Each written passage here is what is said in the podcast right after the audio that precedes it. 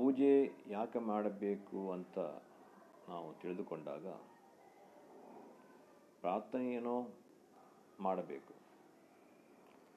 ಆದರೆ ಪ್ರಾರ್ಥನೆಯಲ್ಲಿರುವಂತಹ ಶಕ್ತಿ ಏನು ಅಂತ ತಿಳಿದುಕೊಳ್ಳುವಂಥದ್ದು ಅತ್ಯವಶ್ಯಕ.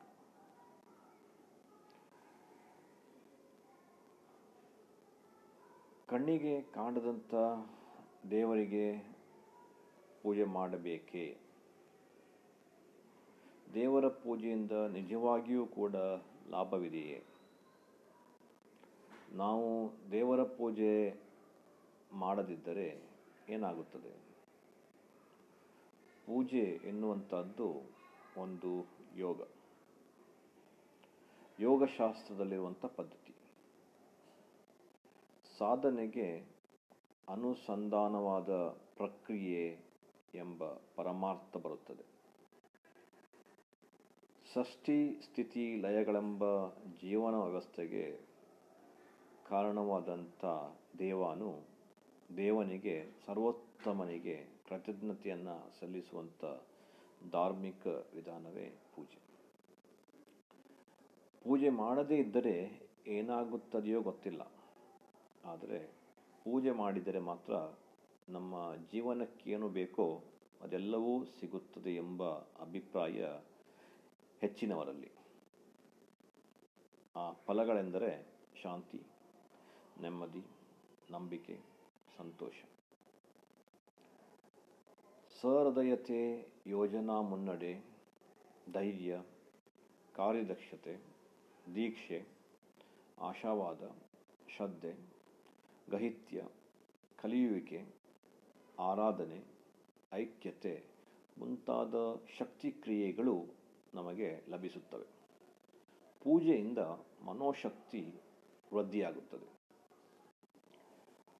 ಅವಶ್ಯ ಮನೋಭಕ್ತಾಸ್ವಾಂ ಗತಂ ಜನ್ಮ ಶುಭಾಂ ಶುಭಂ.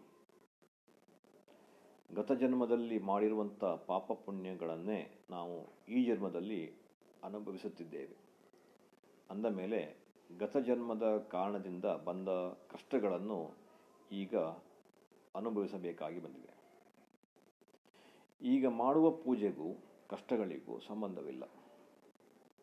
ನಾವೀಗ ಮಾಡುವ ಪೂಜಾ ಫಲದಿಂದ ಕಷ್ಟ ನಿವಾರಣೆಯಾಗದಿದ್ದರೂ ಉಪಶಮನ ಸಿಗುತ್ತದೆ ಎಂಬುದು ನಂಬಿಕೆ. ಸಹನ ಶಕ್ತಿ ಸಿಗುವಂಥದ್ದು ಖಂಡಿತ ಇದರ ಫಲ. ಗತ ಜನ್ಮದ ರೋಗಕ್ಕೆ ಈ ಜನ್ಮದ ಔಷಧಿಯೇ ಪೂಜೆ.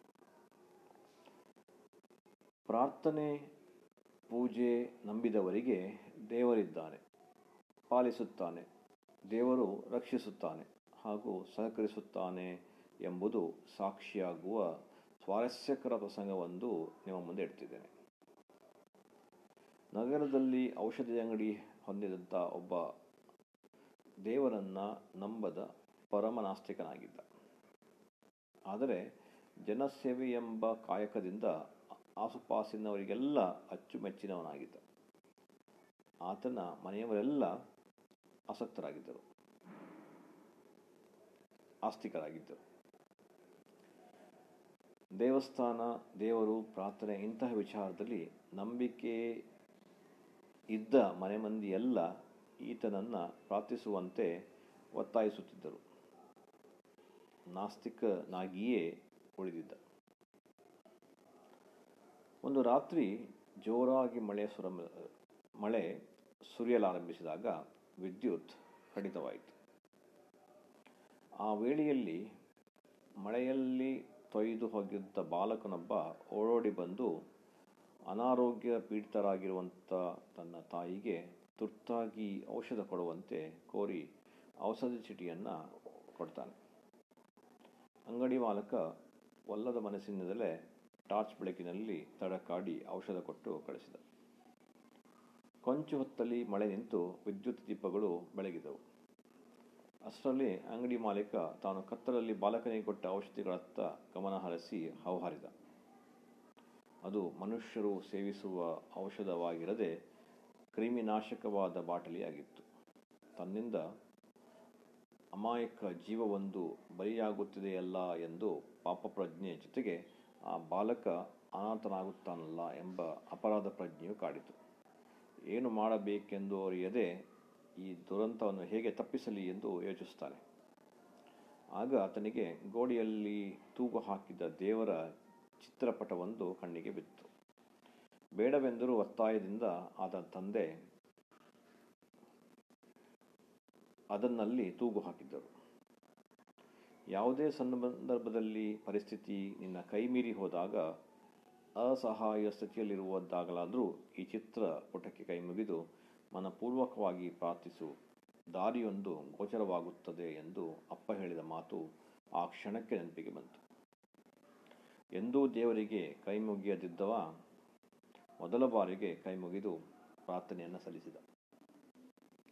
ಕೆಲವೇ ಕ್ಷಣಗಳಲ್ಲಿ ಪವಾಡ ಒಂದು ಎಂಬಂತೆ ಔಷಧಿ ತೆಗೆದುಕೊಂಡು ಹೋಗಿದ್ದ ಬಾಲಕ ಎದುರುಸಿರು ಬಿಡುತ್ತಾ ಓಡೋಡಿ ಅಂಗಡಿಗೆ ಬಂದು, ಅಂಕಲ್, ಜೋರು ಮಳೆಯಲ್ಲಿ ನಾನು ಓಡೋಡಿ ಹೋಗುತ್ತಿದ್ದಾಗ ನೀವು ಕೊಟ್ಟಿದ್ದಂಥ ಔಷಧಿ ಬಾಟಲಿ ಕೈ ಜಾರಿ ಕೆಳಗೆ ಬಿದ್ದು ಒಡೆದು ಹೋಯಿತು ಅಂತ ಹೇಳ್ತಾನೆ. ನನಗೆ ಇನ್ನೊಂದು ಔಷಧಿ ಬಾಟಲಿ ಕೊಡಿ, ಆದರೆ ನನ್ನಲ್ಲೀಗ ಕೊಡಲು ಹಣವಿಲ್ಲ ಎಂದು ಗಾಬರಿಯಿಂದ ಒಂದೇ ಉಸಿರು ಹೇಳಿ ಕಣ್ಣೀರು ಹಾಕಿದ. ಆಗ ಅಂಗಡಿಯವನು ಆ ಬಾಲಕನನ್ನು ತಬ್ಬಿಕೊಂಡು ಆತನಿಗೆ ಬೇಕಾದ ಔಷಧದ ಜೊತೆಗೆ ಕೊಂಚ ಹಣವನ್ನು ಕೊಟ್ಟು ಕಳಿಸ್ತಾನೆ. ನಾಸ್ತಿಕನಾಗಿದ್ದರೂ ಪರಿಶುದ್ಧ ಮನಸ್ಸಿನಿಂದ ಆತ ಮೊದಲು ಬಾರಿಗೆ ದೇವರಲ್ಲಿ ಮೊರೆ ಇಟ್ಟು ಮಾಡಿದ ಪ್ರಾರ್ಥನೆ ಕೈಗೂಡಿತು. ಆದ್ದರಿಂದ ಮನುಜ ಶುದ್ಧ ಭಕ್ತಿಯ ಮೂಲಕ ಮೋಕ್ಷವನ್ನು ಪಡೆಯಬಹುದು. ಸರ್ವಶಕ್ತನಾದಂತಹ ಭಗವಂತನಲ್ಲಿ ಅನುದಿನ ಅನುಕ್ಷಣ ಪ್ರಾರ್ಥನೆಯನ್ನು ಸಲ್ಲಿಸುತ್ತಿರಬೇಕು. ನಿಷ್ಕಲ್ಮಾಂಶ ಮನದಿಂದ ಪ್ರಾರ್ಥನೆಯನ್ನು ಸಲ್ಲಿಸಿದಾಗ ಎಲ್ಲ ಅಸಾಧ್ಯವೂ ಕೂಡ ಸಾಧ್ಯವಾಗುತ್ತದೆ ಎಂಬುದು ನಾವು ಕಂಡುಕೊಂಡಂಥ ಘಟನೆಗಳು.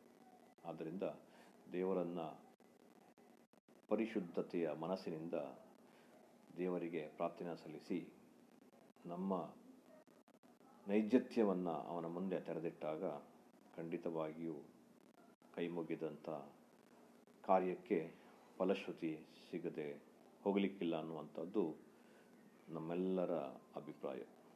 ಏನಂತೀರಿ?